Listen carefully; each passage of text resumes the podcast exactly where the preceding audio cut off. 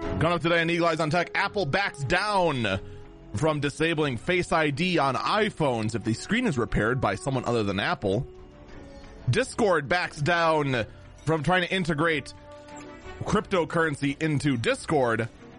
And the creators of NFTs himself has posted a long statement as to why the current state of NFTs is a complete scam. All that more coming up today on Eagle Eyes on Tech.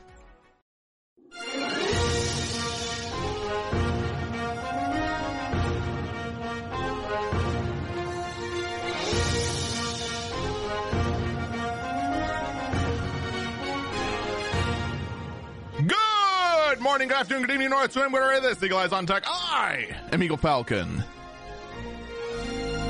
Well, this is a week. This was quite an interesting week. Normally, I only have a handful of stories that relate to security vulnerabilities, bad bad company practice, and whatnot. I am not exaggerating. I say half of what I have today falls into that category. So, I mean, if you're here for the Doomer news, for the Doomer tech news, you're only partly out of luck. Because actually, some some some of the quote doomer news I have is actually good news. This one is not though. Windows 11 really wants to go ahead and push the limits as to what Microsoft can get away from, and makes it so that any attempt to open any link at all within Windows 11 opens it in Microsoft Edge.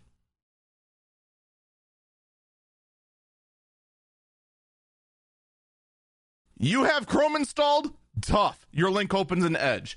You have Firefox installed? Tough. It opens in Edge. You have Opera installed? Rethink your life decisions. And also tough. It opens an Edge.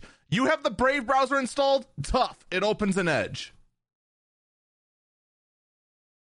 Now, a lot of you might be might not be aware of this, but did you know in the past Microsoft actually got slapped with a lawsuit for web browser manipulation with this at the time very good web browser, but by modern standards it's uh, uh cancer known as Internet Explorer. And they did very similar things. Make it so that no matter how hard you tried, no matter what you installed on the platform, anything for the web browser would open in Internet Explorer instead of, well, at the time, Netscape, which was the other alternative. I actually do wonder how many tech users nowadays even knew there was a time without Google Chrome.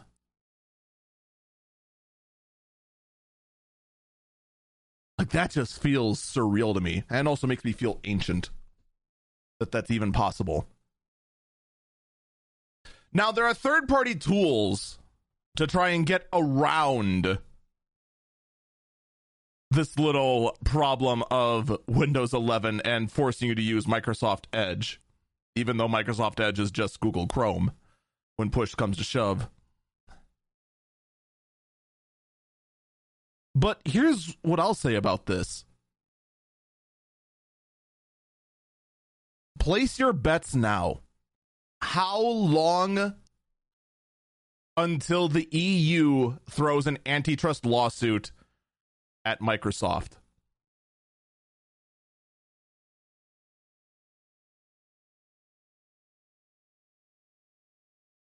I'll give it two weeks.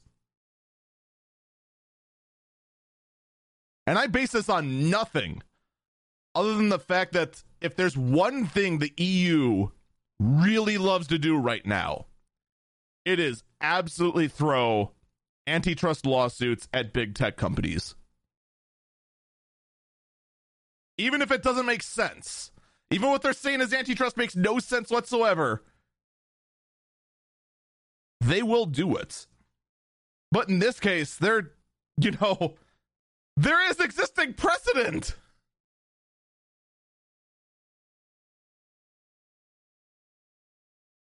But if you were wondering, now that Windows 11 is a real product, an official product, has it gotten better? Has the problems of Windows 11 improved at all?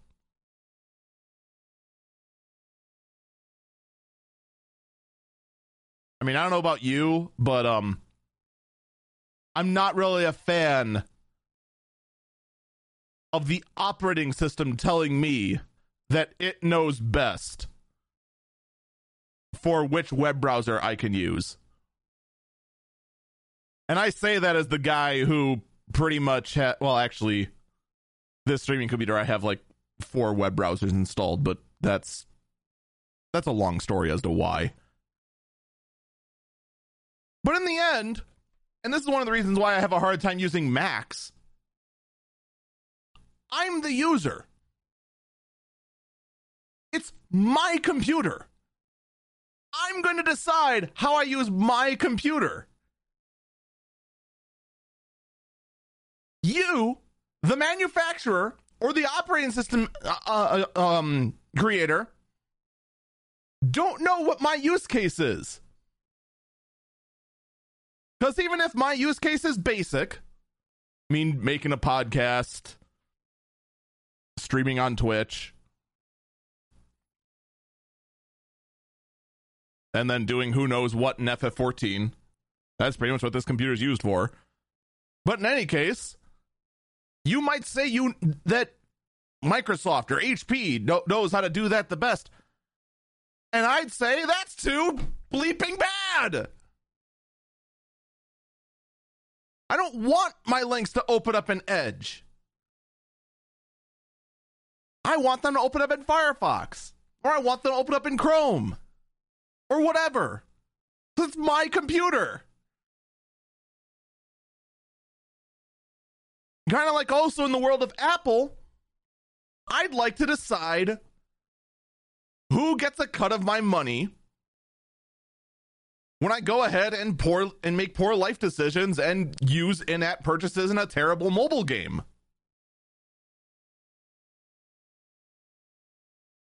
I know I have a low opinion of mo- mobile gaming, but can you blame me? But regardless,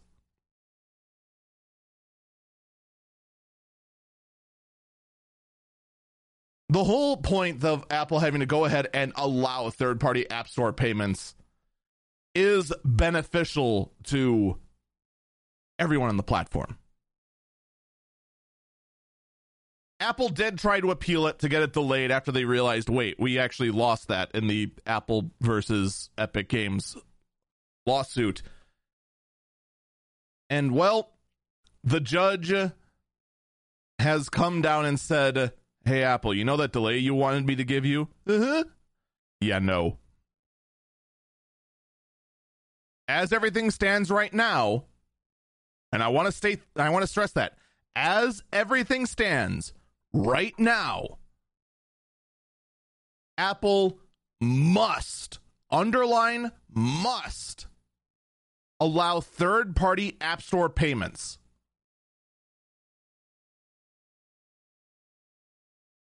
Now, you might wonder what does that mean? for those of you that are watching this live on Twitch, I want you to go ahead and do something. Grab your phone. Don't worry, you're not going to be spending any, any, money. You don't you don't you don't have to and you shouldn't actually. Grab your phone. If you have the Twitch app, open it. Now go to go and pick a channel, preferably Eagle Falcon, but pick any channel. And look at the price for what it is to subscribe or purchase bits. Don't actually do it though. And then compare that to the desktop. we've talked about this in the past, but seeing it again for yourself is always important to see exactly what kind of nonsense is going on because you're going to find out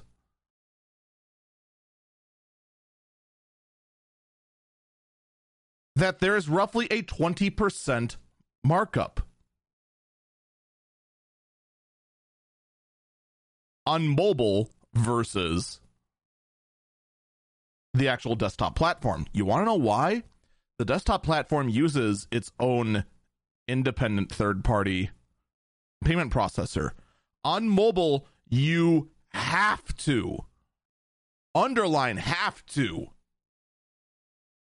use Apple or Google's, and their payment processor takes a staggering 30% payment cut.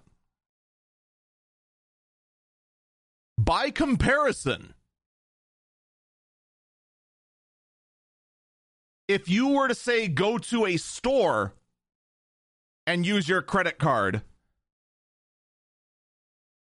the payment processor fee there is usually around 2%.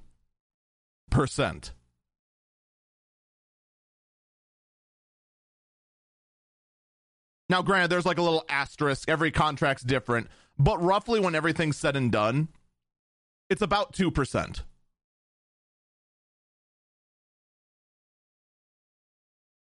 You see how this matters?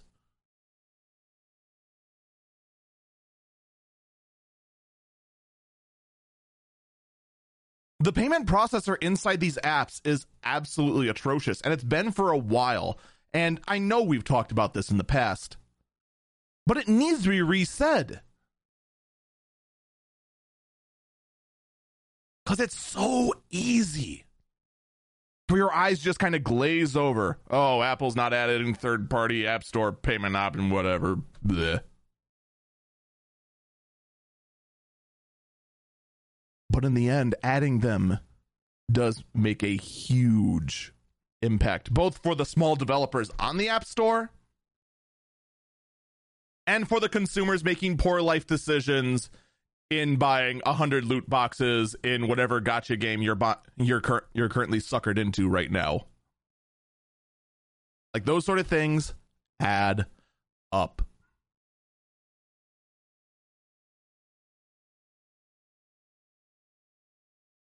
Speaking of Apple,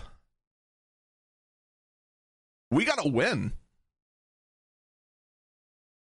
We talked last week. I actually can't remember if it was in the main podcast or the uh, bonus episode of the podcast. But Apple, it was found that if an independent repair shop or you just did it yourself replaced the LCD screen on your iPhone and keep in mind, this is a tough process. It's not impossible for a DIY repair guy to do it. I mean, I could do it. It would just take a heat gun, a razor blade, and a replacement screen. If you replace the screen, even with an Apple original, like let's say someone smashed their cameras, donated their iPhone to me, and I had the exact same iPhone that just had a shattered screen, and I replaced the good screen with the bad screen. Face ID wouldn't work. Face ID, for those who don't know, that is the biometric security system built into the iPhone to scan your face to unlock. It is also a component of the phone that is used by tons of VTubers to animate their avatar since it is a 3D face scanning camera. And a very good one, I might add. Why can't we get more of the of these cameras standalone again? But I digress.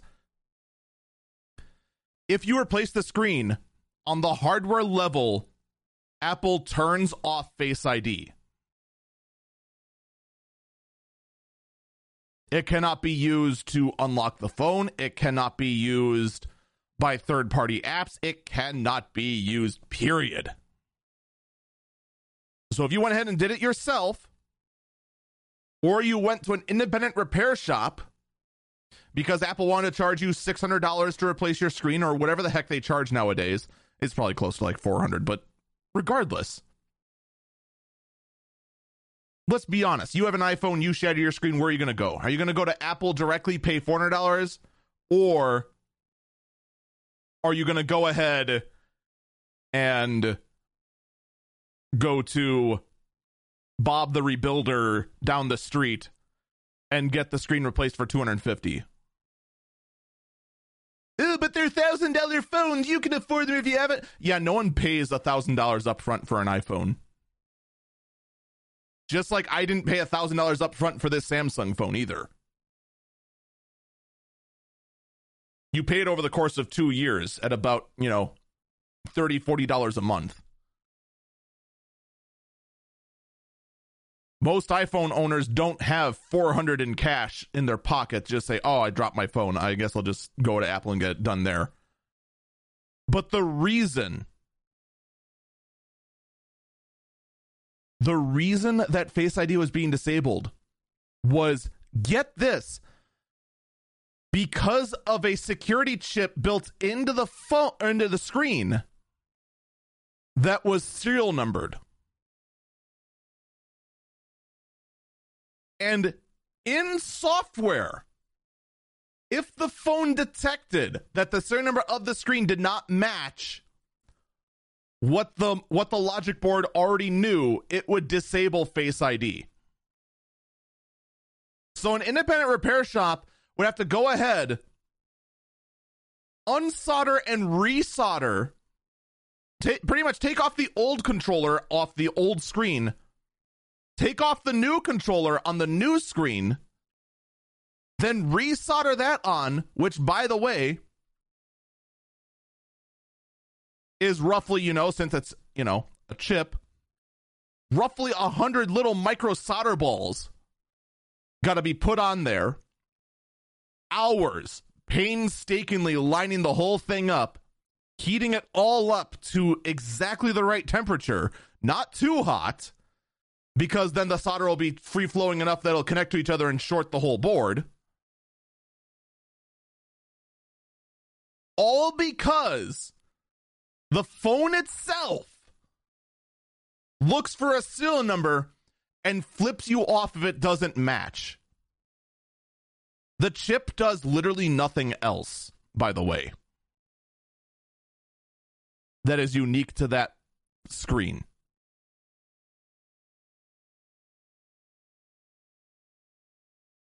Well, after the right to repair crowd got wind of this, and by the way, rightfully got angry, rightfully so, Apple has officially backed off and has pushed out a software update to disable this serial number checking. So yeah, by the way, all the uh the Apple Kool Aid drinkers that were preaching about how Apple needed to go ahead and do this for security reasons. Please tell me again what those security reasons were. Come on. I'm waiting.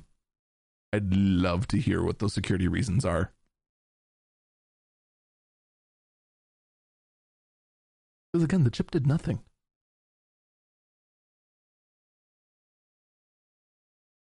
All the security backend is on the logic board. Uh, so a little bit of doomer news, but again, a good sign. Meanwhile, Apple is launching a. Oh no, this is actually old news. This actually goes back to the whole thing I actually just left this article in specifically to talk about the whole independent repair thing because one of the arguments that's constantly brought up by the Apple Kool Aid drinkers is why have independent repair since any independent shop can become an Apple authorized shop and get the tools required. Because the thing is, that whole screen I just mentioned the actual official Apple stores have a tool that all they do is just plug in an external computer, flash the chip, and it's happy. All they do is just swap the screen. That's it. No reballing or anything like that. But if you're an authorized independent Apple repair store, then you can just get the device. So so why be in favor of the independent shops? you can just get a go to an Apple authorized one?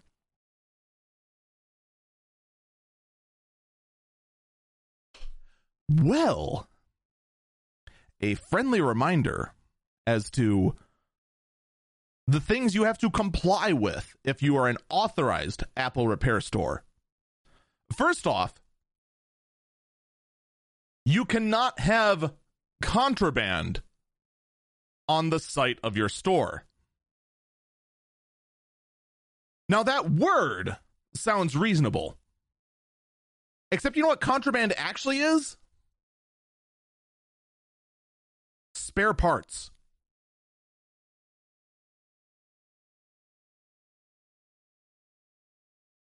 So if you want to go into an authorized Apple repair shop, they do not have the screen you need on site. They have to order it. And it's going to take 4 days for it to come in. Yeah, you know that iPhone Pro you have? Pro it's supposed to be maximum uptime because you use it professionally. Yeah, you shatter the screen, you're without it for 4 days minimum. Because they are not allowed to have the part on site. Independent shop, two hours. Most likely to do the job. And it's just two hours labor.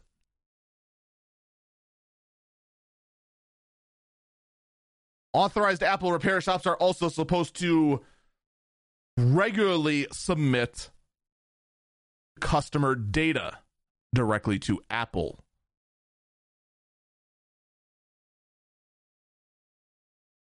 you know, for that extra level of creepiness for the whole thing. And my personal favorite, my personal favorite, let's say you had an independent shop and you went ahead and decided you were going to go ahead and try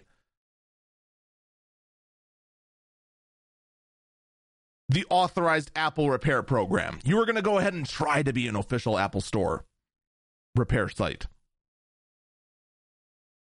And after not listening to that wonderful sounding guy on that one podcast you listened to that one time, you're like, ah, it's fine. I'll just go ahead and try it myself. And then realize, oh, wow, that guy was right. This is terrible.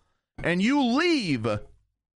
You are still subjected by contract to random searches from Apple up to five years after leaving the program for contraband.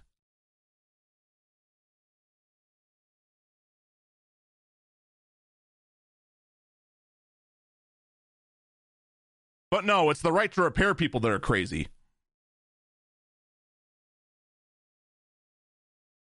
Yeah, just keep that in mind in all this. I, for one, am glad to see Apple did back down from this because it was a stupid design choice in the first place.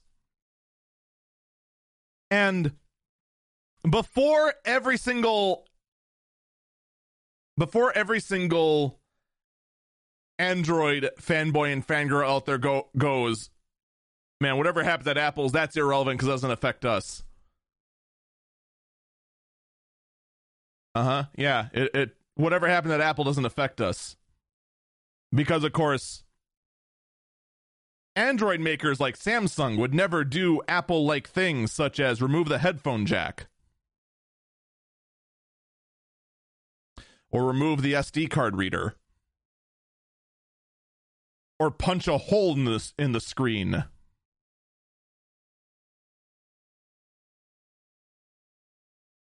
Or go ahead and disable the camera module if you try to go ahead and install a bootloader.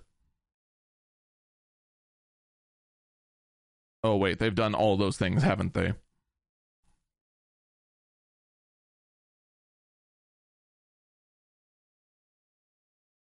Whether you're on Team Apple or Team Android, Apple still needs to be pushed back. Because whatever Apple gets, gets away with, everyone else will still try to get away with it. And although Android is better than Apple, like I can't deny that. Apple uh, Android is still better as far as being consumer friendly than Apple. You have to be blind at this point or just simply not be aware of how quickly the consumer friendliness of Android is being eroded more and more and more and more away.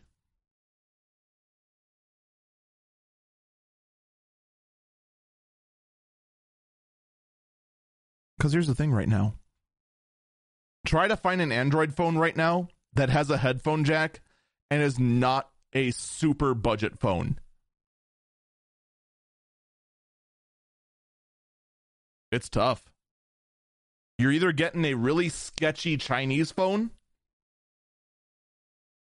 or I believe actually the new crazy high end Sony phone that's like it's like something stupid. It's like sixteen hundred dollars.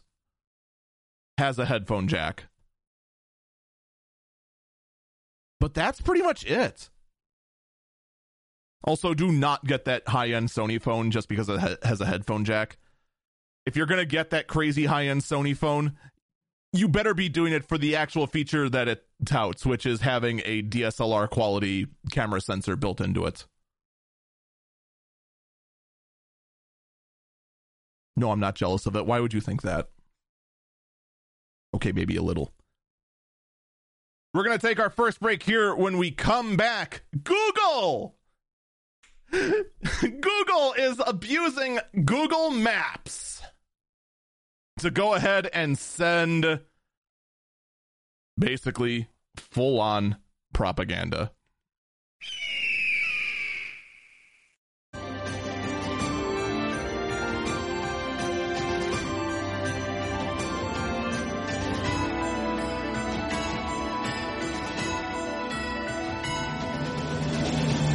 Welcome back, Eagle Eyes on Tech. I'm Eagle Falcon. During the break, as we are live at twitch.tv slash Eagle Falcon, we were actually just quickly talking about uh, ads a little bit and the current situation with uh, Twitch being very, very aggressive as far as ads. I actually didn't have it planned in my my plan for the podcast at all today, but let's actually talk about real quick and my findings because I did experiment with them a little bit on my end. And I know this is going to be a repeat for everyone who's live, but we weren't recording. So here's how it goes basically right now. If you join in a stream, you will get what is referred to as a pre roll, a 30 second advertisement that you have to sit through unless you're subscribed to that streamer And then after that, you don't get any more ads unless they run any mid rolls. You, as the streamer, can disable pre rolls for a certain amount of time. Now, the word that's been going out for a while now was three minutes of ads disables one hour of pre rolls. And honestly, I would do that. I would absolutely say, hey, every hour I'll take a, I'll take a quick three minute break. We'll run ads for those that are subbed. I'll go I'll go play music and have a BRB screen, that sort of thing. I'd be totally on board for that, and I think that is healthy. You should, as a streamer, take breaks.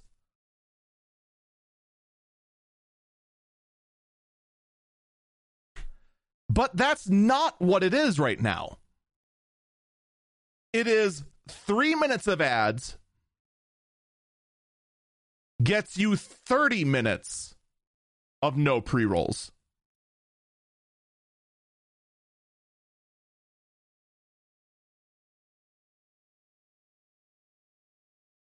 Well, while I'm in favor of taking breaks, I am not going to pause the action going on in a stream every 30 minutes. Now, for a podcast like this, it does make sense because let's be perfectly honest.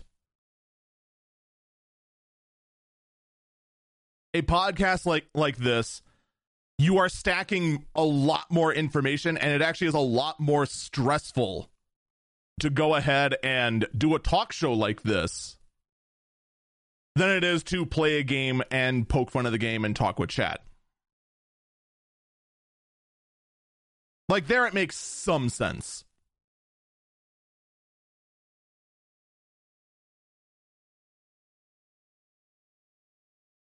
But if I'm playing like say we were actually just talking about Chrono. Let's say I'm playing Chrono Trigger. If I'm going through Magus's castle, you're going to be doing that in stretches of about an hour.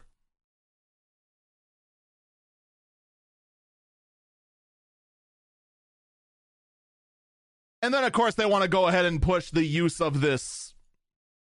What, what do they call this atrocious tool?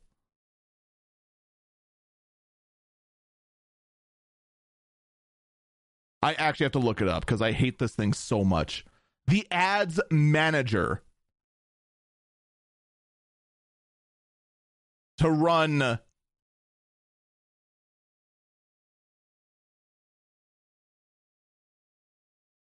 to run ads automatically without your control on your stream because that's what people want. They want their content interrupted on a whim.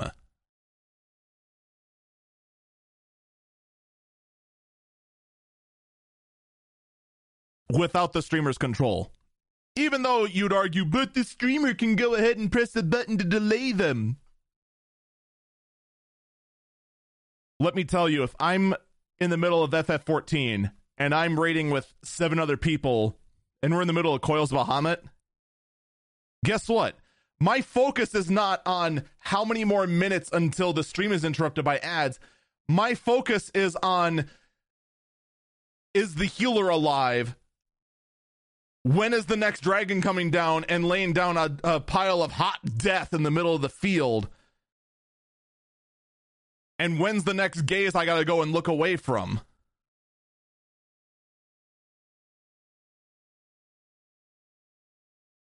I am absolutely not going to be paying attention to the timer. And keep in mind, that's just an MMO. There's a lot of downtime in MMO between wipes. We can go ahead and just say, "All right, we're going to go t- take a quick breather. We're losing our, we're losing our minds d- dying to to Twintania 87 times in a row." That'd be a good time to run a break. Now let's say you're a speedrunner. Every single second. You are laser focused on making sure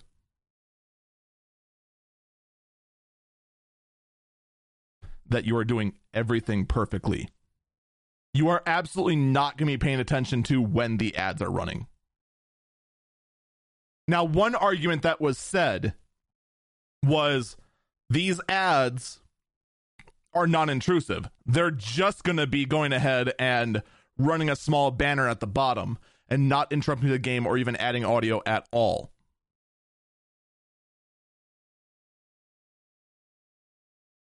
Bull pie. We have proof. Because guess what? The banner ads, they run at random regardless of whether you run mid rollers or not. The increment seems to be about 10 minutes between banner ad, and it is noticeable and it is obtrusive because it does shrink your player So already you have the jarring notice that your viewing screen of the game shrinks. Not a lot, mind you. It's only by about 10% to make room for the banner ad, but it's still noticeable. To say it's non intrusive is a lie. And the worst part is, you as the streamer have no control over it. None. Zip, zero, nada. Even if you go ahead and play the bad, underline bad, mid roller ad game that Twitch has in place that is absolutely atrocious and ends up resulting in no ads being played. Now you have the non choice of banner ads being played, and you'll never know when they happen. Oh, and for bonus points, by the way, when you run mid rollers, you don't even see on your creator dashboard that they're running. The only clue you get, literally, the only clue you get is that if you had an ad button up, if you had an ad button up, it would say you cannot click this again because, of course, you cannot stack ad breaks.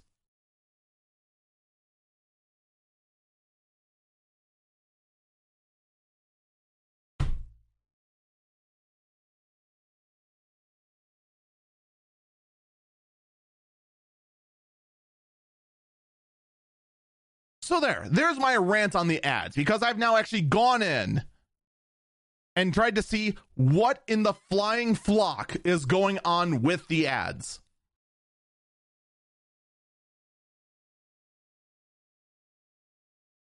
So let me tell you something, Twitch.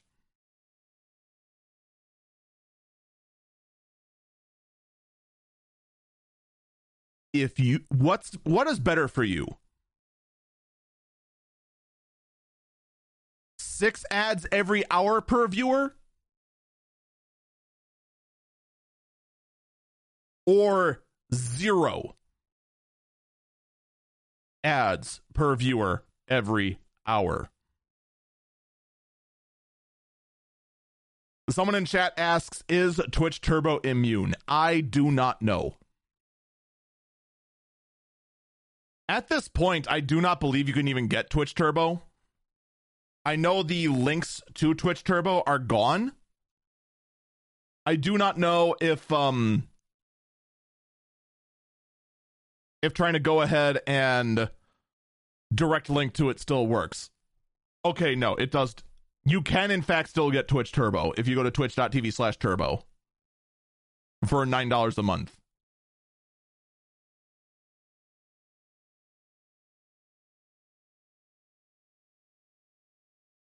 And it is, in fact, ad free viewing with, quote, limited exception, is what they say on this page. That probably has not been updated since 2018.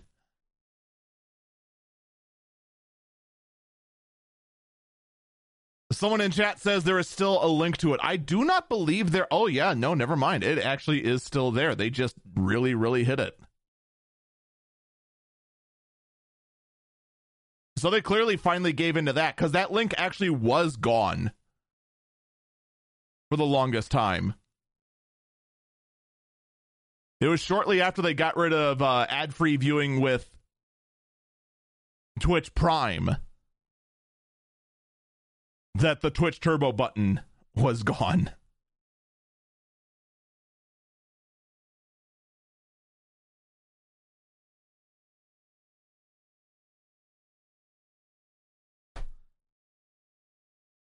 But once again, my final thoughts on Twitch advertisements. Twitch, for whatever reason, is extremely, extremely in desperate need of getting ad revenue.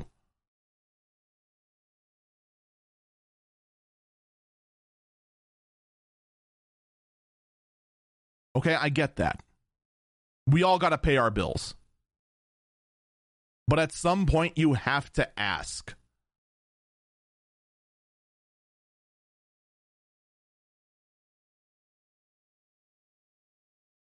If you want us streamers to run ads, you've got to make it worth it. Because no matter how you look at it, a Twitch stream is not a Saturday morning cartoon. We shouldn't be running one minute ads every 10 minutes.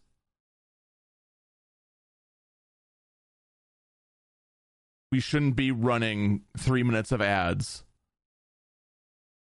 every 30 minutes. Because streaming is not that kind of content. VODs are that kind of content. And I still argue, and I still wish Twitch would go ahead and make this form factor because it would make the most sense if they want to go ahead and inject ads. Let us put tags on our clips and go create a TikTok style feed of Twitch clips and inject ads there. Once again, you create the VOD sort of content that you desperately need because guess what? I can't be live 24 7. No one can be live 24 7, and no one should be live 24 7. There still should be some content for us to feed our viewers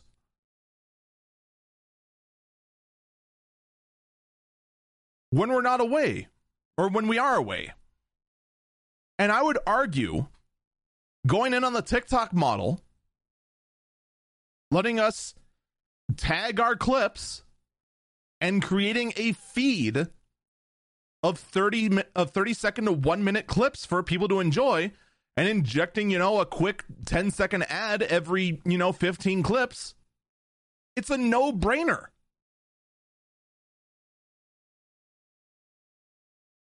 It's a form factor you're expecting ads. You get your ad revenue. You don't even have to share any of it because not on any any one in particular's channel at all. It's short. It's very much non intrusive. Since it's, you know, Again, in a space you expect it.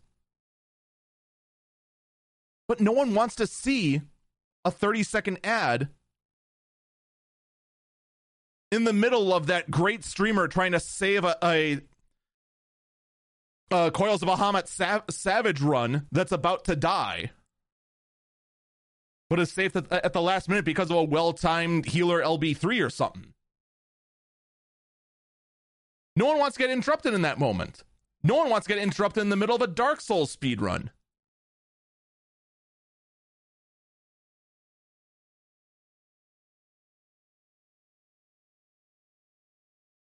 Twitch management looks more and more foolish. And these sort of things need to be looked at.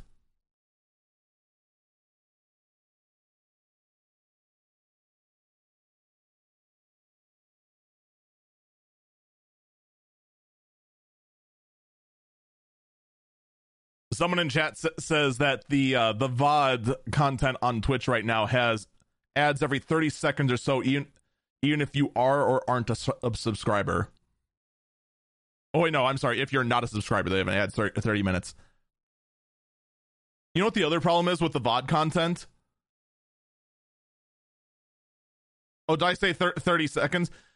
Has let me rephrase that has ads every 30 minutes if you're not a subscriber on the VOD content. Not that it really matters, because here's the biggest problem with VODs on Twitch. No one views VODs unless they are a dedicated viewer to that streamer.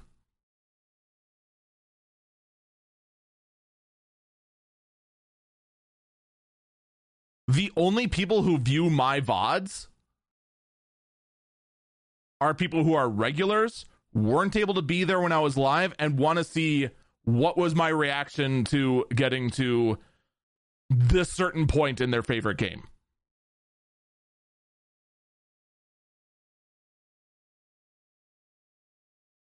And you want to know why that is? VODs are not searchable. Because VODs cannot be tagged. Zero effort has been put into Twitch's VOD system.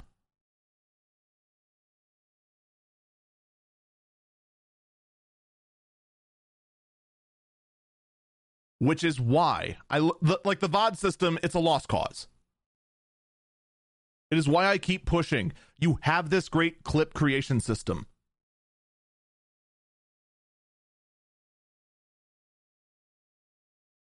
Let us take a feed of them. Let us go ahead and put tags on, on them. I don't mind if I have to spend an extra 30 minutes after every stream going through the handful of clips I, I found, which ones I like, and then add tags to them to let them be better searchable so that an algorithm can go ahead and feed them to to to someone wanting to go ahead and, and view a constant flow of them. I feel that is what Twitch desperately needs right now. Because as I've said in the past, if you are not growing, you are shrinking. And right now, Twitch is not growing. World of Warcraft right now is not growing.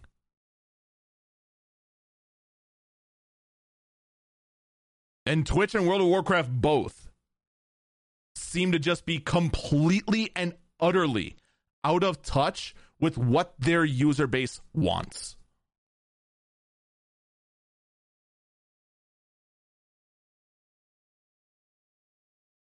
Actually, I can't really say that about WoW anymore, seeing as how they at least went ahead and gave us WoW. WoW at least went ahead and teased out basically enough content to make it sound like an expansion. It sounds dumb. It sounds like a really dumb expansion for their 9.2 update.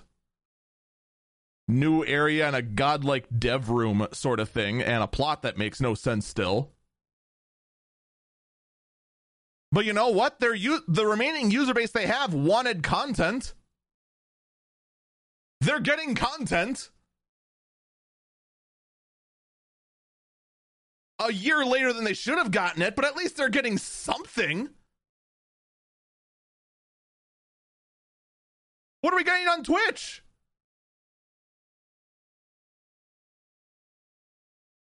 Poor pokes at a sore spot in our arm saying, hey, play more ads.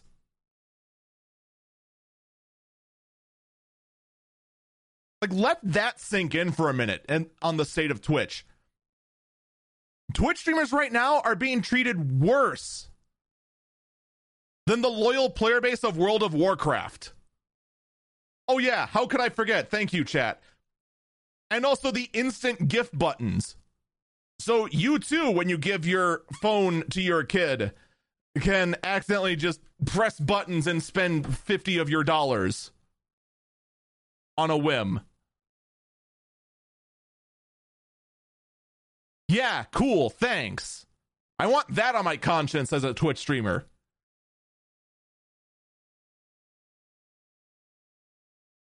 $50 of that one loyal viewer that's going through hard times right now and now it's to try and figure out how to go ahead and pay their grocery sp- grocery bill after their kid just went ahead and spent half of it on gift subs that I can't refund back.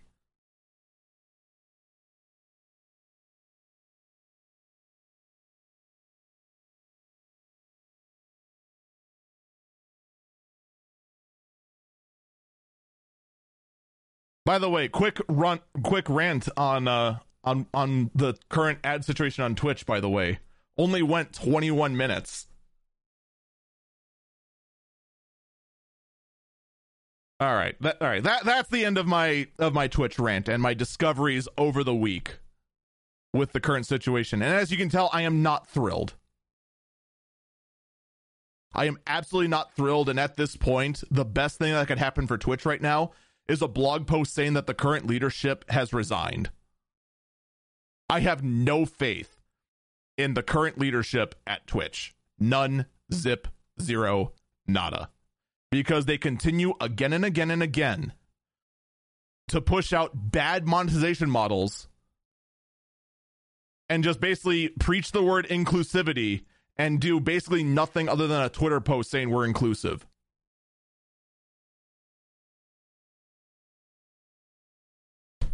About as hollow as uh, frickin' Walmart saying we care. Cool. Thanks. Now actually do something about it.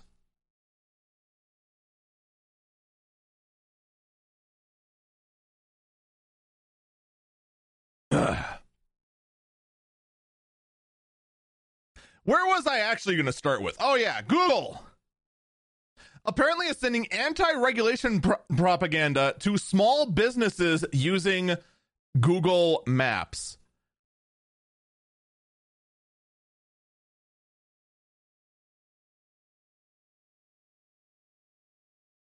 I thought actually for a moment that I might have that I might have seen something like this on, on my own, but actually it was a uh, different email altogether trying to go ahead and put and push uh, some other stuff. Now, I don't care where you stand on the political aisle. All right? I don't care whether you're left lean leaning, right leaning, north leaning, south leaning, whatever.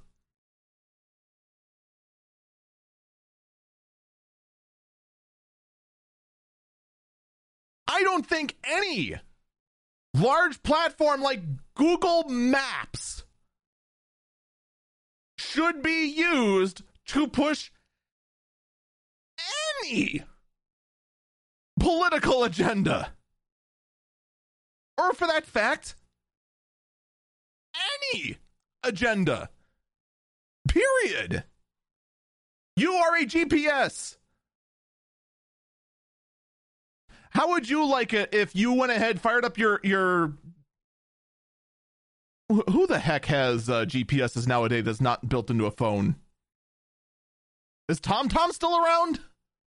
Garmin, Garmin, I know is still around. You you fire up your Garmin in your like 2003 sedan, and you go frickin' downtown, and it's just like in in 400 feet. Turn left. Did you know that the streetcar was put in at the cost of taxpayer dollars? You should vote Prop 69 to to deny any more funding being wasted on this terrible streetcar. You'd be furious. You're a GPS. Stop it.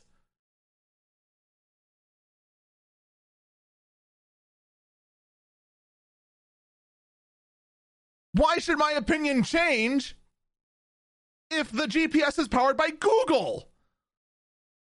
No, absolutely not. And I don't care whether it's to consumers, to businesses, or whoever. Stay in your lane. If I'm going to get flack to Facebook for it, I'm going to get flack to Google for it, I'm going to give flack to Apple for it, I'm going to give flack to Amazon to, to it. And if for whatever reason I was dumb enough in my own business to go ahead and submit pamphlets in customers' pickup orders preaching whatever my own political nonsense would be, I'd give flack to myself.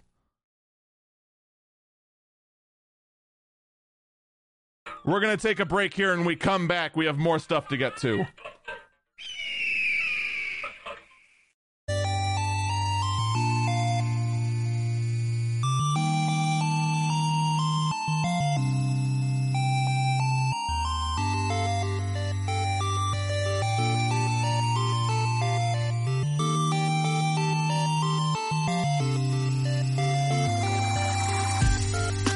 Back, Eagle Eyes on Tech. I'm Eagle Falcon. By the way, hey, remember how earlier I was talking about how uh, the new hotness is all about antitrust lawsuits? Well, Google has lost one finally after 11 years of fighting a case and now faces a 2.4 billion euro fine. Unless I am I'm mistaking the symbol for euros and pounds again, but I'm I'm fairly certain I have it round. I'm pr- I'm fairly certain this is the symbol for euros. That is one thing that always drives me nuts about these. Is that no one ever says whether it's euros or pounds. They just use the symbol. And God help you if you don't know it. Someone in chat says that's a symbol for croissants. You know, the thing is that for, with a lot of these uh, people and how much they know, you could tell them that and they'd believe you. Like, I hate to break it to, to places like Ars Technica.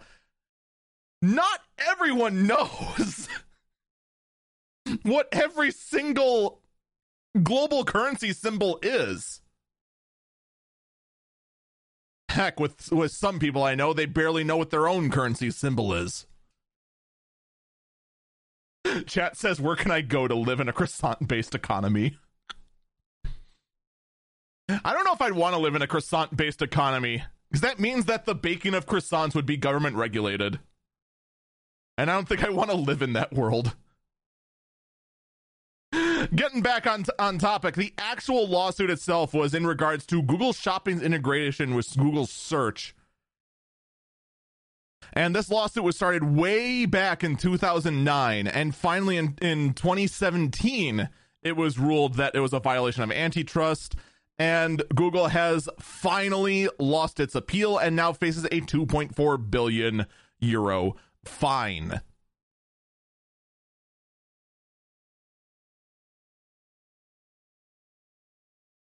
You know what the worst part is?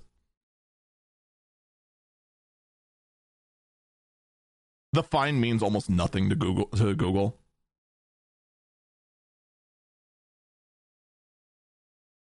It's a decent chunk of change. I'd say it probably hurts Google about as much as my own small company seeing a $200 bill they have to pay that's about how, how all that would matter in the end. But by far, I'm willing to bet the amount of money they had to pay their lawyers and the stress that their management had to go through just to fight the antitrust lawsuit was way worse than the actual fine in the end.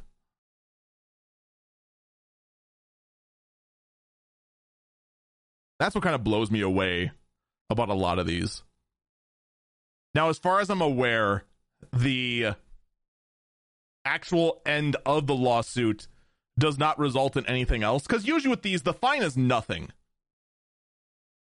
The fine to Epic Games and the fine to Apple in their lawsuit meant nothing. What mattered way, way more was the fact that Apple was forced to allow third party payments. Or that Epic Games App Store account was still terminated in the end.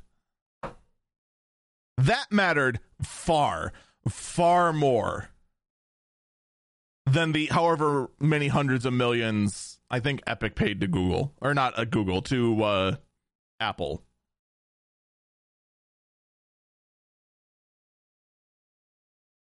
Money in the end to a lot of these companies is just that. It is just money. What matters way more are the rules that allow them to continue in business as they currently are.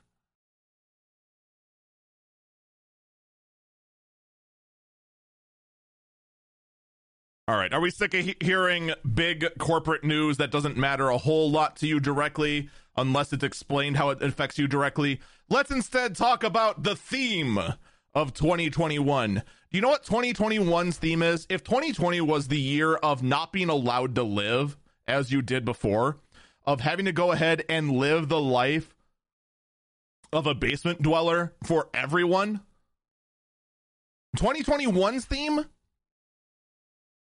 is delays.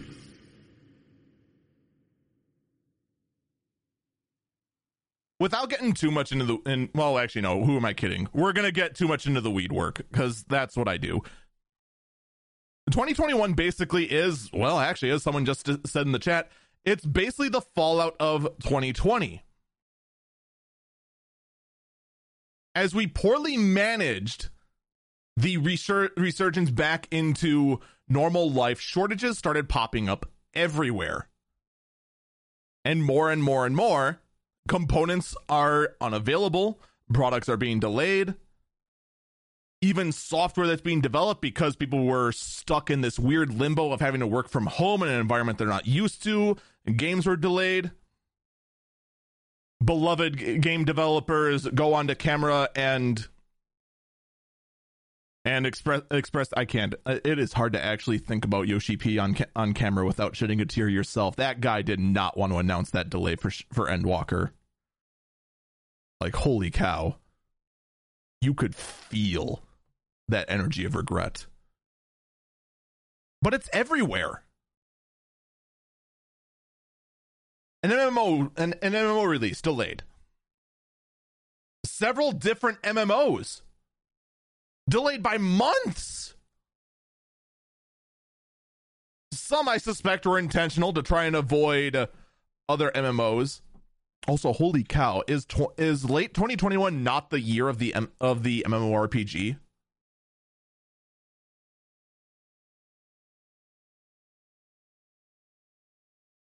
Like, holy cow, there are just tons of them right now. Which is weird because there's no servers to power these MMOs anywhere. Because of the of the chip shortage. Which we'll get to that more in a bit. But getting back to the point, the Steam Deck is also not immune.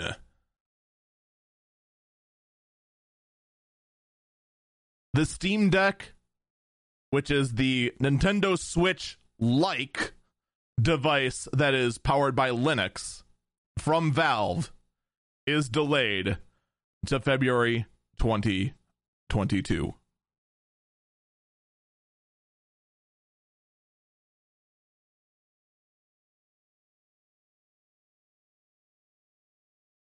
Do you want a hot take?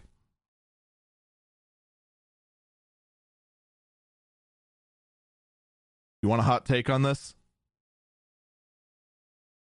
You better get used to seeing the word Stream Deck delayed.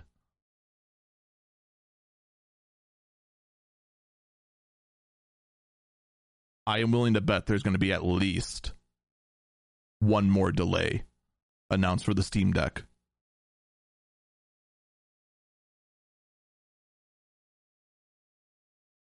if you are heartbroken about the Steam Deck, Steam Deck, not to be confused with the Stream Deck, but the if you're if you're heartbroken about the Steam Deck Steam Deck being delayed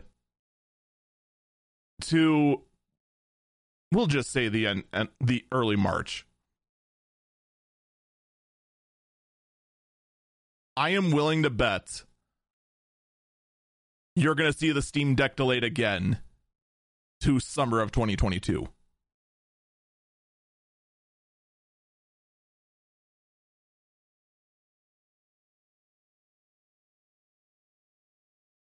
Because the chip shortage is not getting better.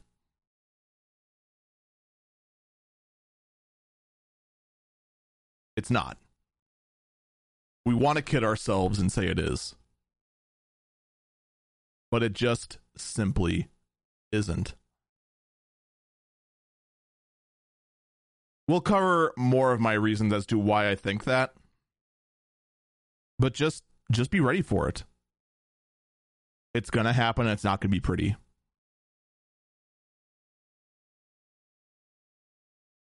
Just be prepared. More shortages. More devices you're hoping to get your hands on not coming out on time. I want to give you better news, but I can't. In the meantime, let's instead laugh at uh at Grand Theft Auto the definitive edition trilogy. So Rockstar has actually launched 3 brand new Grand Theft Auto games. I know. Ever since the dawn of time, Rockstar has effectively made Grand Theft Auto 5 and not made any other game. But they have just made a discovery. there are numbers before five. So they have re released. Oh, I'm sorry. They also made Red Dead Red Dead Redemption 2, thus proving they actually have the ability to make other games. But they also realize they have Grand Theft Autos 1, 2, and 3. And they can slap a fresh coat of paint and re release that.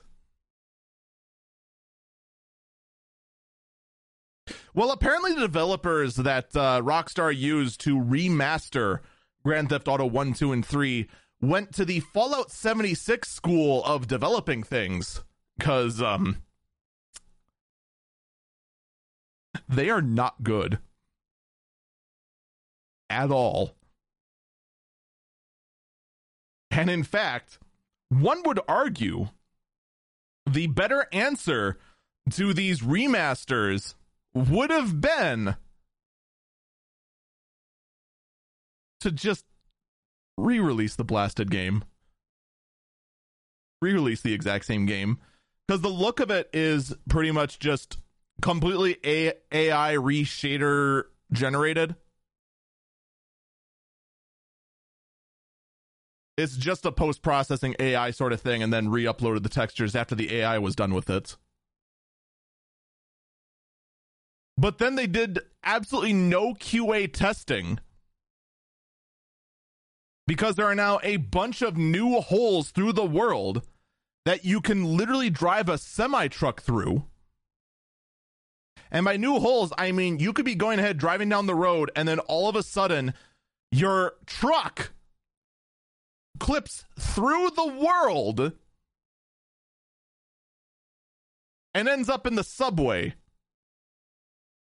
glitched out on a platform. Whoops. And to make this even better, to make this all even better, actual game code was visible in the launcher, including including the developer comments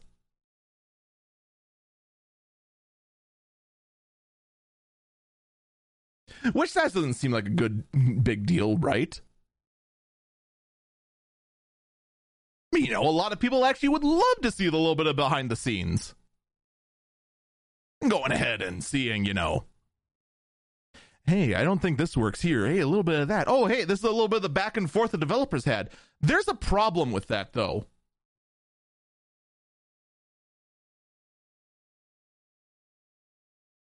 I'm sure most people can relate to this. But a lot of the commentary said behind closed doors at your workplace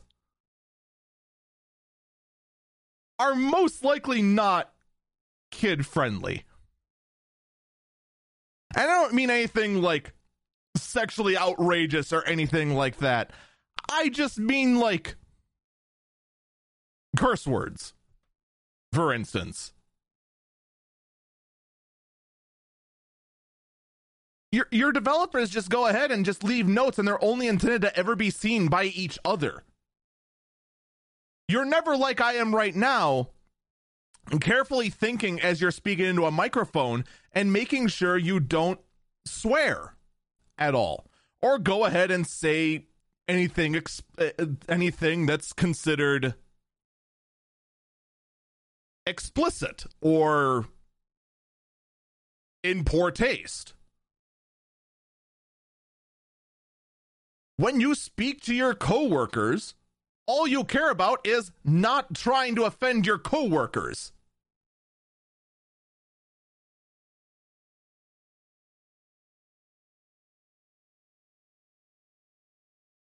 So yeah, there's a whole bunch of, of comments within the code of saying like I don't know why this effing works, but it does. Don't change, and, and all those sort of things.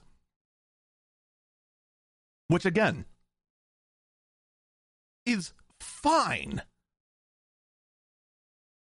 for the for the developers But you know, having that available on a game that gr- shouldn't be for kids, but let's be honest, the a- the average age of the user base of Grand Theft Auto games is actually it actually I would say the average the average age of the average uh, Grand Theft Auto player is probably over 18 now, but there's still plenty of people who play Grand Theft Auto that are under the age of 18 probably 12. If not, probably mentally 12. In fact, I'd probably say mo- most of the users are on the average mentally 12. But I digress.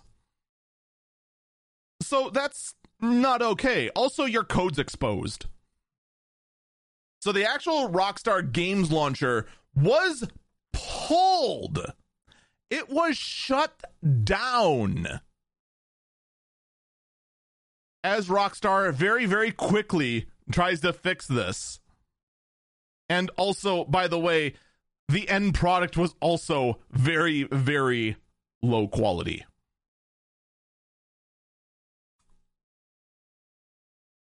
Whoops.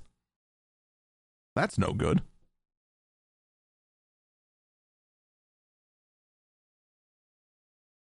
By the way, should we should we go and laugh at Facebook a little bit more? Let's go laugh at Facebook a little bit more. Lawmakers are coming for Facebook's algorithm with the filter bubble bill.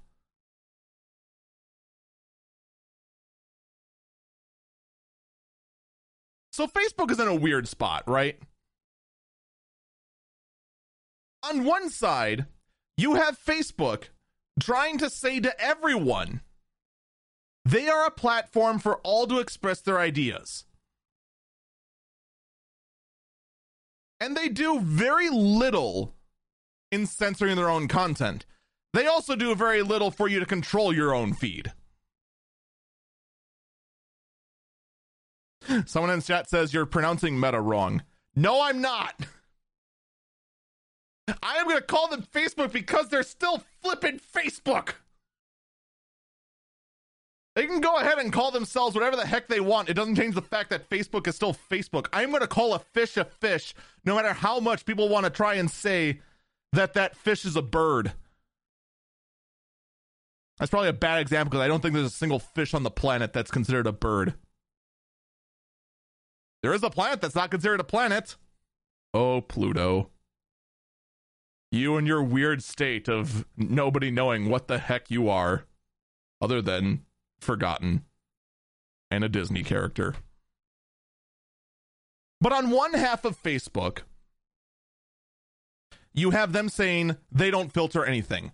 On another side of Facebook, you have the whistleblower saying they're not censoring enough.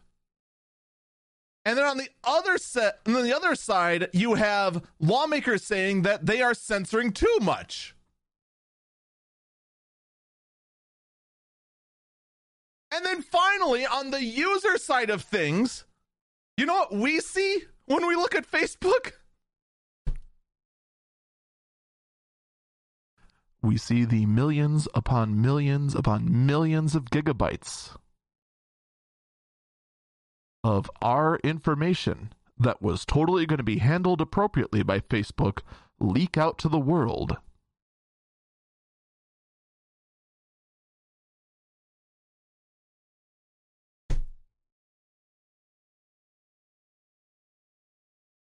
Uh, yeah. So lawmakers are going after Facebook for for, for a you're censoring too much and there's a filter bubble going on in the platform bill. And I personally, as someone who really, really just can't help but laugh at Facebook and the fact that they have one job and they suck at it, just sit back and just enjoy popcorn. Oh, I'm sorry, that Meta has one job and they suck at it.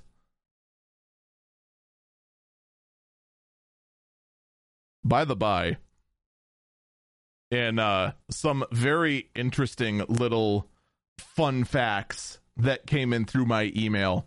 I got an email on my business line here for the stream from a company called Stay Meta.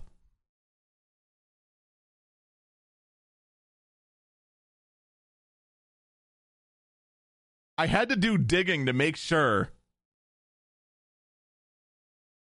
that Stay Meta is not associated with Facebook at all.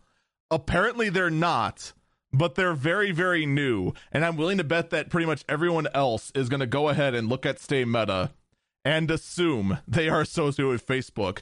I mean, granted, the whole platform I'm not really interested in just because they're they're trying to contact small streamers and say, "Hey, you should join our gaming Reddit."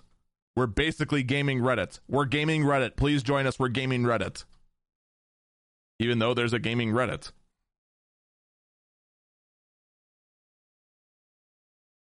It's like not only do you have a bad name because Facebook stole your name, but yeah. I do feel bad for pretty much any other company that name themselves Meta. In fact, there's another one. Uh, a friend of mine, Regret, was ta- was was talking about another company called Meta Computers, and they are currently in the middle of filing a a lawsuit against Meta for infringing on their copyright and damaging their name by infringing on their copyright.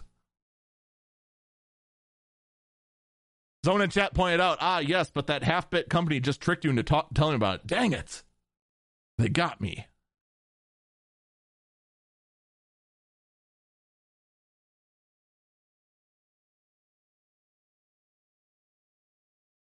Ah, well. Let's instead talk about other bad opinions. Like YouTube removing the dislike button. Oh, YouTube. So, for those who are unaware, uh, YouTube is slowly rolling out from public view the dislike count. So, instead, what you will see is the views, the number of likes, and then the dislike button with no number next to the dislike button. You will no longer see a bar showing likes to dislikes at all.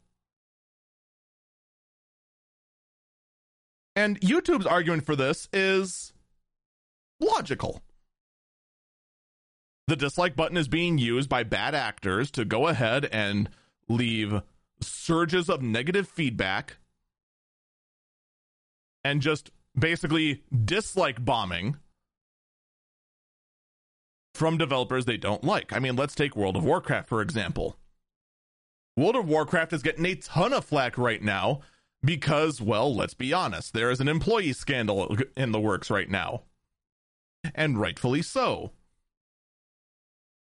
So, a lot of people that are disgusted with the way that Blizzard is treating their own employees right now is going and are just negatively review bombing all the videos so that everyone sees the negative bar. So, by removing the bar and reviewing the view count, this discourages the attacks, right? That's YouTube's take on this. And of course, YouTube also says many other platforms don't even have a dislike button, so everyone will get used to it eventually anyway. What are my thoughts?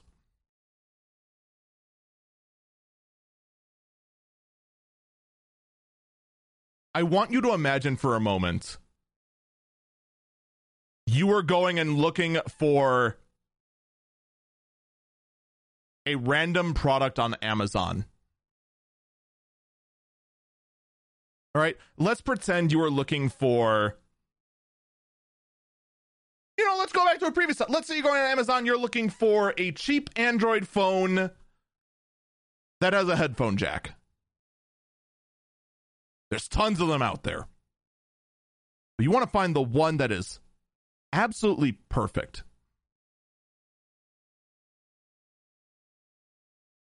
But then let's say you go ahead and view the reviews on it and you only see three, four, and five star reviews. All the one and two star reviews, you don't see and you don't know the percentage at all because they're just removed. The seller still sees them, but otherwise they are gone.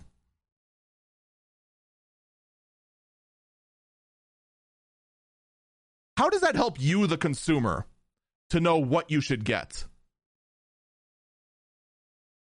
Well, a cell phone costs money, and it doesn't cost you anything to go and view a YouTube video to find out it's bad.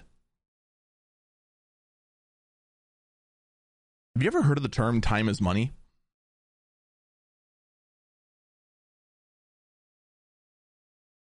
Whether you realize it or not, your time still has value.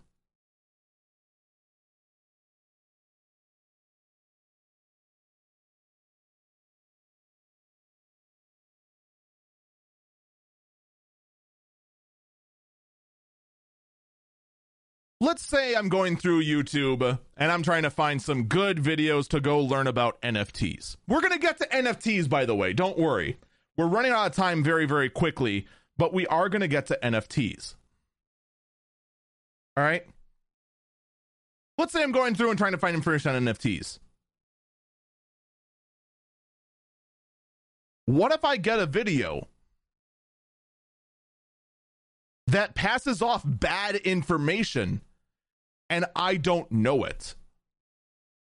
And the only way to know it is to go through the comment section, which, by the way, you absolutely shouldn't have to do in YouTube at all, seeing as how you are going to get more valuable information from Baron's chat than you are from the YouTube comment section. Let's be perfectly honest here for a moment.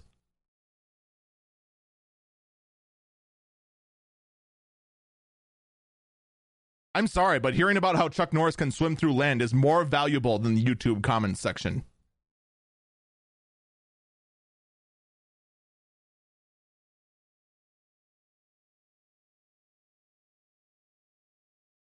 Chat saying, "Are you sure?" Baron's chat's pretty bad too.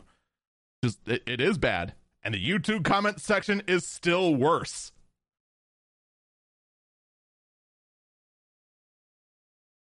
If you don't believe me, you haven't checked out the YouTube comment section in a while. That or you're going to the right videos. That's actually an amazing point. Someone in the chat says, How do I assemble a PC? Let's see what The Verge offers. Exactly. The Verge, for those who don't know, put up an atrociously bad video on building a PC and it got negative reviewed to absolute oblivion.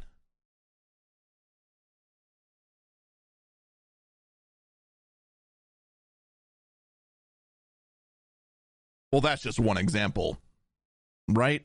I mean, other platforms don't use the dislike button, and then they function just fine you know, back to the whole Twitch argument, back to my whole Twitch rant. I said this on stream and I still stand by it. Twitch would benefit greatly, immensely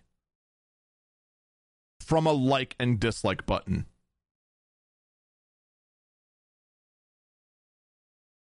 Even if it was like a like and dislike button that refreshes and recycles itself like we'll say we'll say every month i think that would still benefit the streamer greatly because he, here's something that's actually staggering to me my average view count is roughly a dozen and it's been going down lately just because real life has kept me from streaming as much as I'd like to, and it's been trending down. We actually looked at my stats for Twitch. You want to know what the t- you want to know what percentage I'm in as far as streamers? Even though I make basically with sub revenue and everything rough just barely enough to get a Twitch check every month. You want to know what in what top percentage I'm in? I'm in the top 2% of Twitch streamers.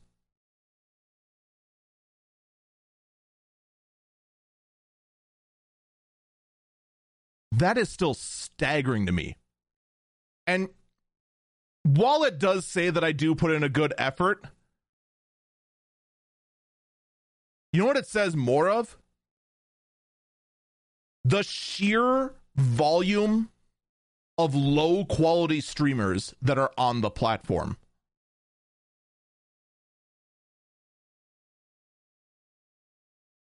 Because everyone wants to be the next Shroud. Everyone wants to be the next Asmongold. Everyone wants to be the next Ninja. But very, very, very, very few have the drive to make it happen.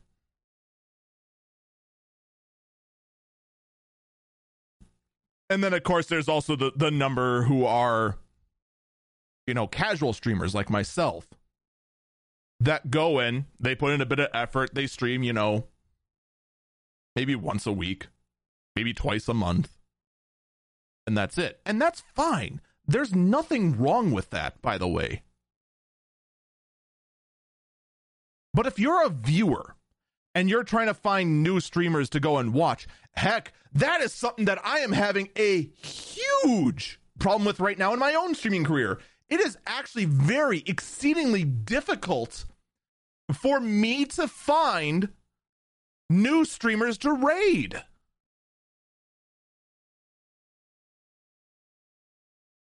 Because the discoverability, the ability to filter out the noise from the gems on Twitch is non existent.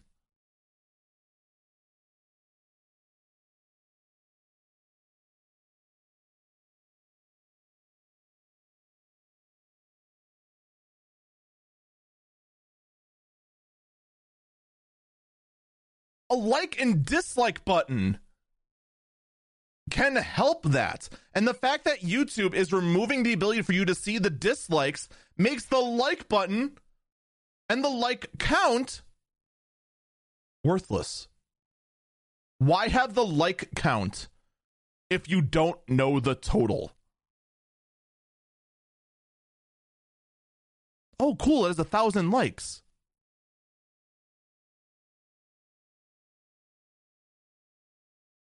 That could be a thousand out of a thousand two.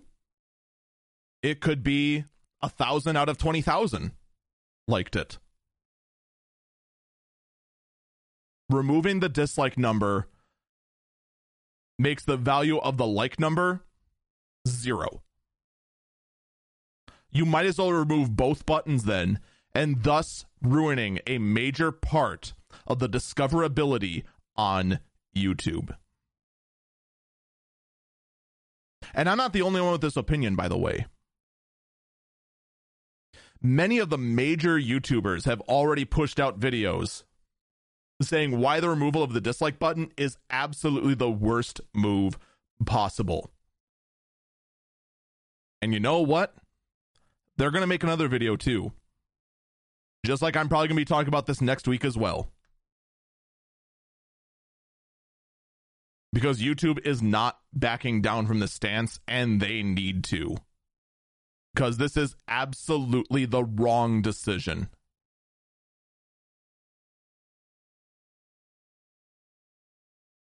But it's harmful to the creator. It's it's promoting negativity.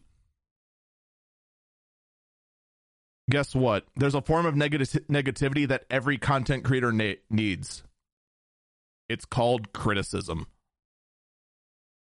And if all you're in is an echo chamber about how good you are, you will never, ever improve the parts about your content that is bad.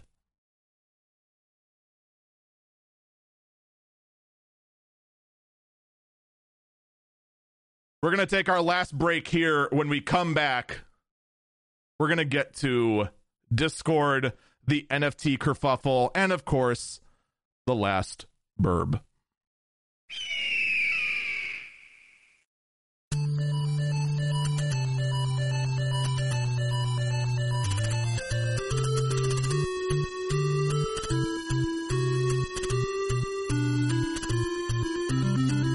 Welcome back, Eagle Eyes on Tech. I'm Eagle Falcon. So we talked briefly about Discord potentially adding in the ability of integrations for NFTs and cryptocurrency wallets. Well, uh, Discord has uh, stepped back from this opinion. They have stepped back from these plans that originally were just leaked out documents and also a poorly done tweet by uh, their CEO, which, uh, by the way, the name the name of the Discord CEO, by the way, is uh, Jason Citron. And this is the first time I've ever seen the Discord CEO. He looks like if Moot from 4chan and Bob from accounting, just generic old rando Bob that you pass in at the water cooler, were like AI merged into one being. He looks exactly like nothing you would have expected from the founder of Discord.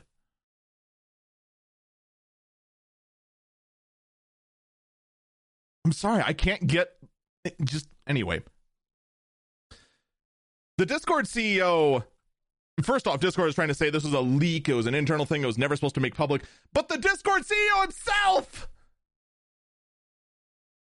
leaked out the image of integration with cryptocurrency wallets. I want to make sure I actually got the name correct MetaMask and Wallet Connect. Now, this build never hit the public. I want to stress that. I actually do have Discord Canary installed, which is Discord's beta program, They're basically their test client. This connection feature to connect to Crypto Wallet never hit Canary.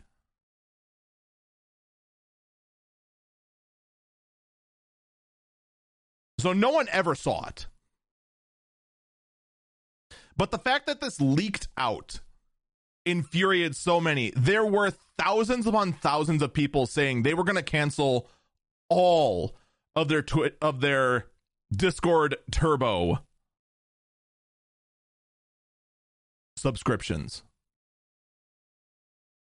And people apparently have more than one of these subscriptions. I don't know why, but they apparently do, which you do you. That is impressive.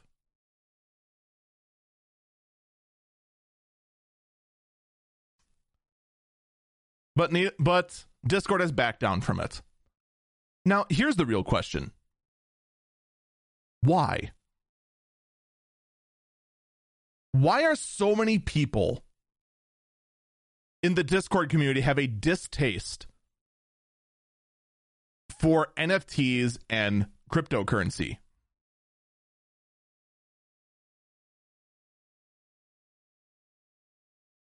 Well, Discord for the most part is used by gamers.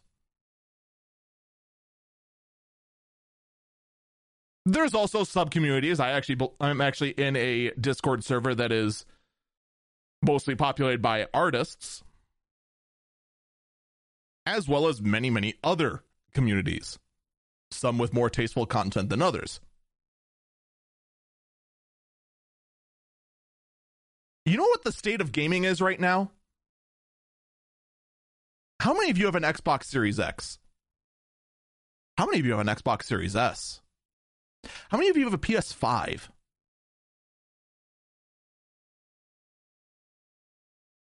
How many of you have one of the most modern gra- graphic cards in your computer?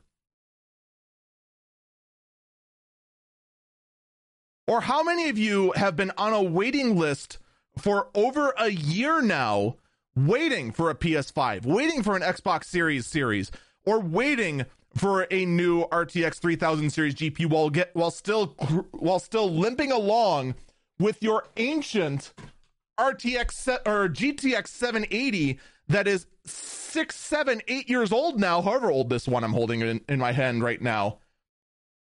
Because you've been holding out for a for a worthwhile generation to upgrade to, but the chip shortage and the fact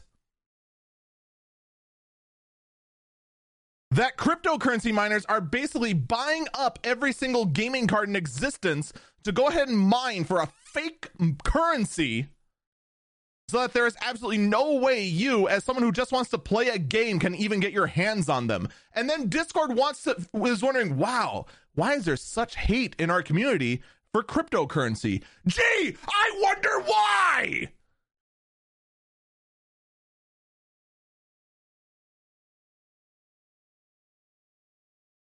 It doesn't take a genius to figure this out. I get that Discord is becoming a more generalized place for more than just gamers. But let's be honest, your logo is still a game controller and a big chunky one at that. The gaming community absolutely hates, underline hates what the cryptocurrency community has become. Because all the cryptocurrency community is right now is taking every single graphic card they can get their blasted hands on, mining Ethereum so they can go ahead and sell their fake currency to other people who bought into the same freaking Kool Aid they did and are willing to pay thousands of dollars for this fake currency that almost no one accepts anymore, even though a few more players are trying to and finding a whole lot of problems because the value of the of the cryptocurrency fluctuates by 20 to 30% on a daily basis. And then there's the NFTs. To go ahead and then say that I have a serial number attached to this picture I made, and that gives it the value of tens of thousands of dollars, which has now been commandeered basically by almost purely exclusively scam artists. So that now your JPEG has the amazing benefit of having a serial number on it that constantly consumes power for that serial number to even exist.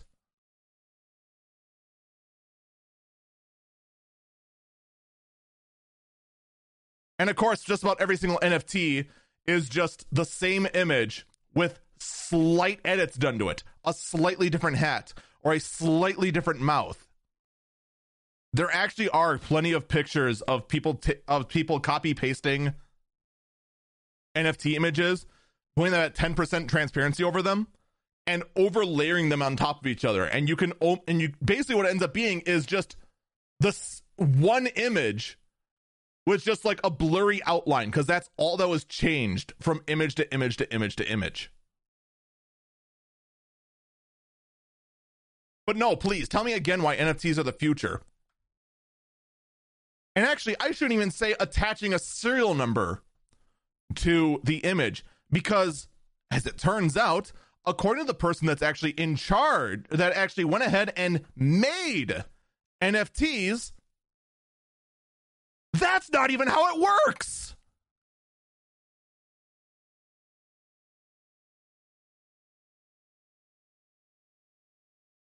Currently, right now, here is what Anil Dash, the guy who invented NFTs alongside of Kevin McCoy, has said about the current status of NFTs. The NFT pro- prototype we created in a one night hackathon had some shortcomings. You you didn't store the actual digital artwork in a blockchain because of technical limits. Let me interject. That makes sense, of course, because you want to talk about stress on the blockchain?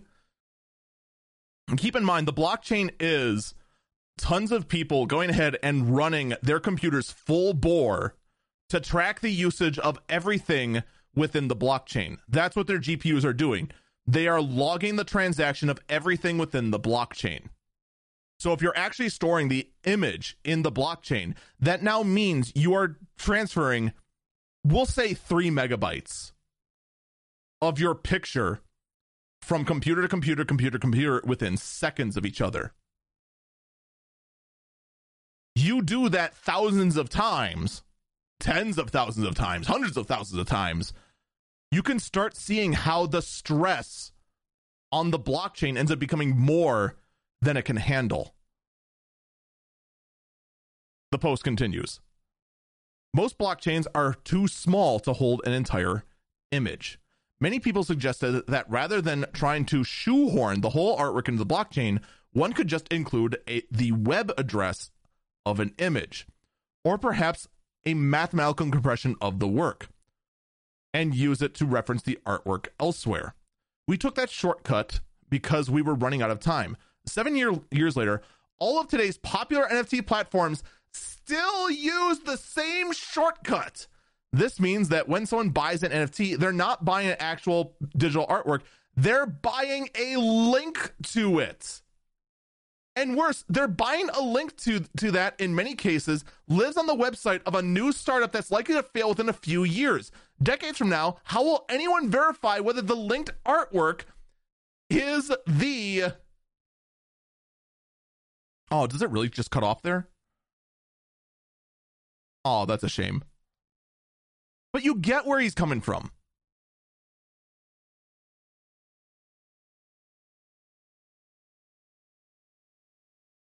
The NFTs you're buying, if you are, you don't even have the artwork. The person who actually went ahead, took your NFT, right clicked, and saved as owns more of that NFT artwork than you, as the person who just spent thousands of dollars on a terrible sham of a. Oh, hey, thank you. Someone just linked me the entire memo that I was unable to get a hold of.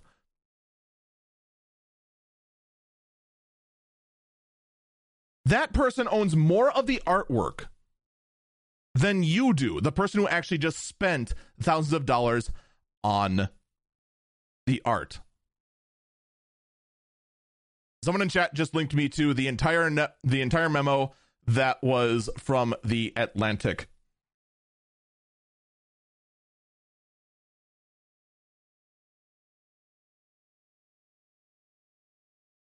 But basically, what it boils down to is like I said, you're buying a link to it. If that website, if that NFT platform fails, you hold nothing. And your entire investment is gone in the blink of an eye.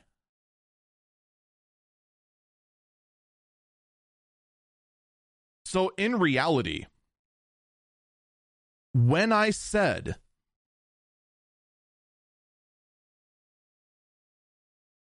that you are buying a serial number to your artwork that is tacked onto the art, I was wrong. It's far worse than that.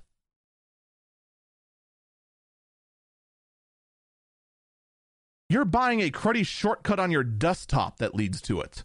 And if that art ever is lost because the because the website that hosted it either A could no longer support its own business model and shut down or B the far more likely outcome because NFTs are basically just being used as a giant scam to go ahead and make a quick butt, close down and move out. They just shut down because they made their killing and don't care anymore.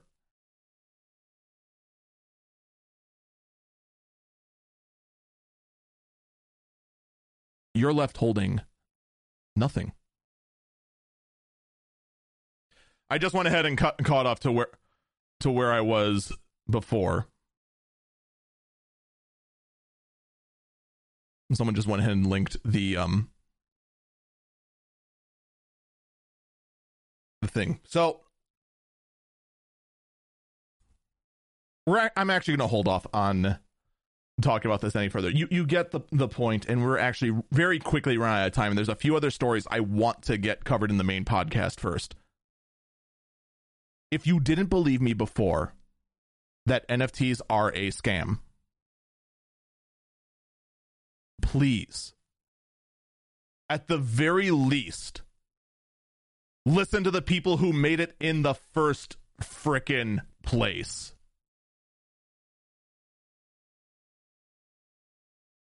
Because you are the holder of literally nothing. But the worst part is that these NFT diehards, they're all in on the crypto Kool Aid. The people who are, who are who are trading around these NFTs, they basically have a cult like belief in it.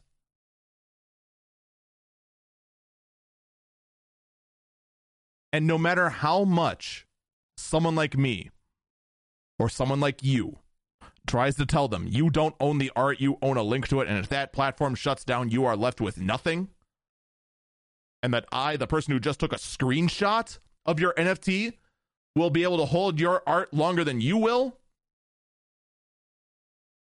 99 times out of 100, they won't believe you and call you a thief because that is how much they fully believe their own BS.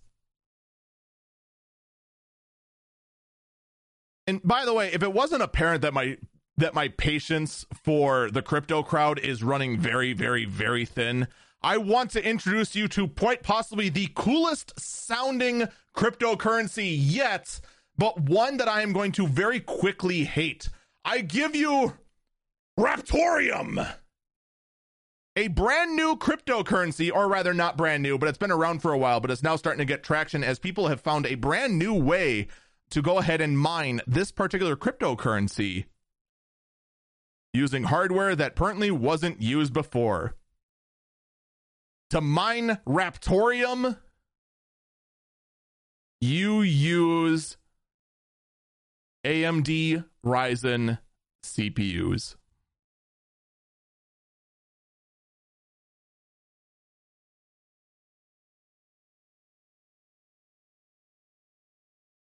Because, you know, cryptocurrency using your solid state drives and your hard drives and your GPUs, creating massive shortages that are affecting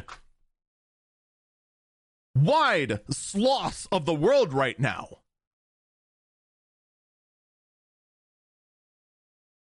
That wasn't bad enough.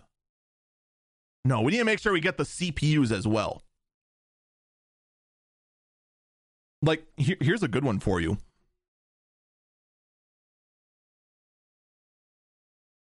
Final Fantasy 14, currently one of the biggest MMOs, hit a brick wall in its growth. You know what that brick wall was? They couldn't get servers to expand their current capacity they have worked around this now, being able to cobble together what servers they could, and also using new optimizations to help with it. But they're still nowhere near at the capacity they wanted to be when they saw a massive surge after WoW imploded on itself.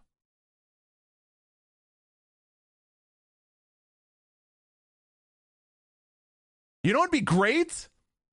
If not only could they not find the, the servers because of the silicon shortage, but because freaking nerds who drank too much of the crypto Kool Aid went ahead and and rigged up tons upon tons upon tons upon tons of AMD Ryzen CPUs in their basement. Oh, but don't worry, it's just the desktop CPUs. You know it's not. Because if they can justify shelling out the seven grand because they believe they can make that up and buy some EPYC processors as well, you know they will. Which is going to drive up the price of every single other component that is needed for computing and data centers.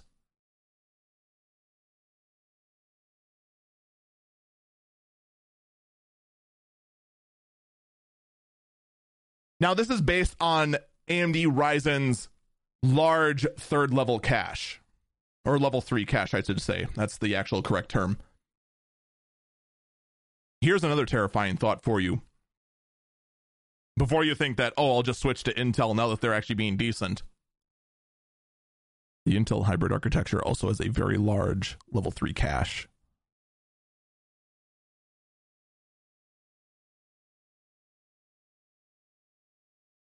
If more attention is being brought to using CPUs in addition to GPUs for cryptocurrency mining, do you really think the new Intel chips will be in- immune? I never thought a guy like me would be begging for government inter- intervention, but holy cow, I cannot wait for the for the IRS to really seriously start cracking down on people trading around this currency and using it for massive money laundering operations. Because that is desperately what cryptocurrency needs right now. because you got the true diehards that are just mining this like nobody's business and then selling it for a quick buck to go pay their rent. They're part of the problem. Don't get me wrong, but the people going ahead and buying this cryptocurrency, either because they too are true believers and smoked way too much of the Kool Aid, but then there's also the criminal element in this as well, transferring their ransom money or whatever into cryptocurrency and then selling it back to then launder it and have it be, hey, look, it's almost completely untraceable, lol.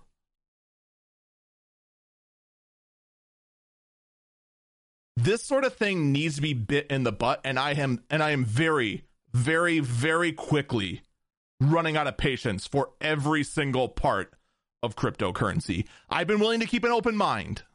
I have kept an open mind about crypto for a long time. But my patience is gone my willingness to see the other side of the story is gone because the other side of the story is lying to itself.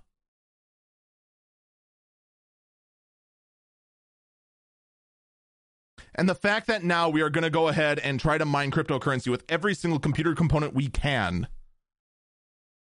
is just a stretch too far. Oh, by the way, does anyone want to want to want to hazard a guess as to why everyone assumed that uh, Nintendo was going to go ahead and make a Switch Pro but didn't? Nintendo's claims that chip shortages were hitting the hardware development side of the Nintendo Switch.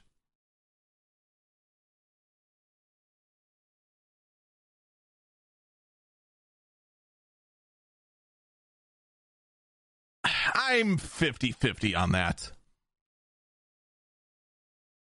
I could see that there were people who wanted to go, people with the Nintendo that wanted to make the Switch Pro, or what would most likely be called like the Switch 2 or something like that, or the new Switch.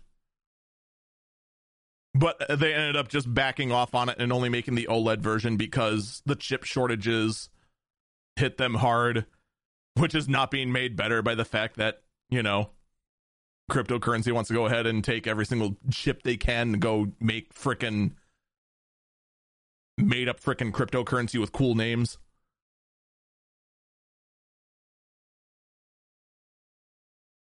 I don't know. What do you think? Do you think there ever was a Switch Pro in development and Nintendo backed out because of chip shortages? Or, in fact, was it never going to happen in the first place?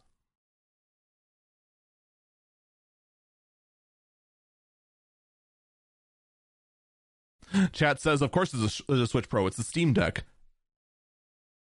But do you think Nintendo was going to make an actual Switch Pro? I actually would also argue the Steam Deck is not a Switch Pro because the controllers are attached. The beauty of the Switch Pro or the Switch is the fact that the controllers are detachable and there's multiple different ways to play on it. In the case of the Steam Deck, there is only two ways to use it handheld as God intended, and through a dock to go ahead and use it as a as a very adorable, very awkward desktop. That's pretty much the only two ways to use it.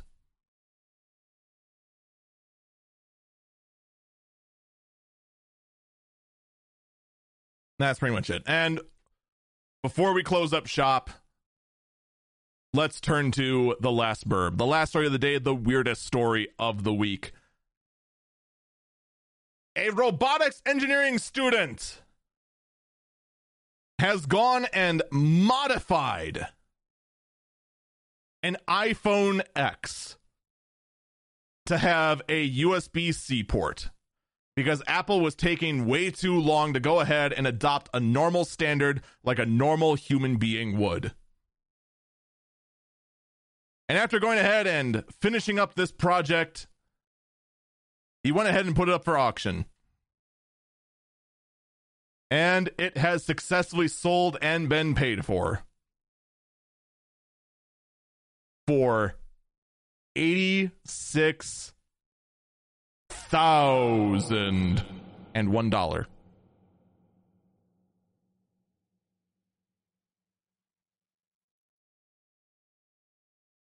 Hey, Apple, Apple. You should take a hint. If you want to go ahead and make fat stacks, just put on a USB Type C port. And all of a sudden, your $1,000 phone, its value goes up by 8,600%. Now, before any, everyone starts going, holy cow, that's outrageous. This cannot be real. What the heck goes on? Hear me out. There is only one reason it's sold for this much it's as a collector's item. It is literally the world's first USB C iPhone. And it's also a message. It is a message that says, we as the consumer will go to any lengths if we so choose to get the features that we want. And you know what's even better? It is clean and it looks really, really good. Folks, that is going to do it for this episode of Eagle Eyes on Tech. Thank you so much for listening. And as always, I do encourage you check out the daily podcast, the Early Burb Briefing, quick four minute daily episode of tech rants like this, but short and easily digestible in the morning. And I'll check out my check out my Twitch page, twitch.tv slash Eagle Falcon. We're also gonna have a big fat subscriber episode this week for Eagle Eyes on Tech because there is a lot to talk about that we didn't get to because Twitch really ticked me off. Take care and I hope you have a great day.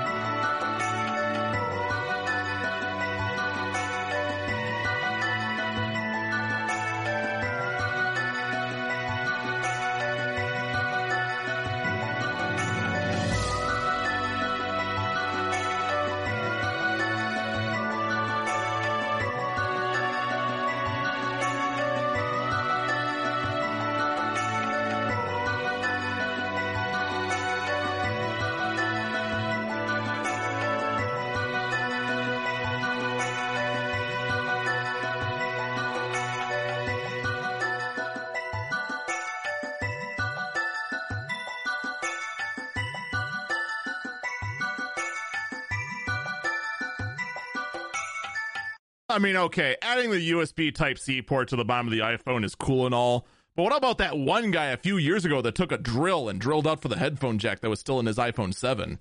Now, that guy was the galaxy brain thinker that we need. Now, the real question is who's going to take the iPhone next on, onto a CNC mill and mill out the missing SD card slot? Come on, the sky's the limit. I'm sure we can mutilate an iPhone even more to get the features that should have been there in the first bloody place. And actually, while we're at it, can we do the same thing to a Samsung phone?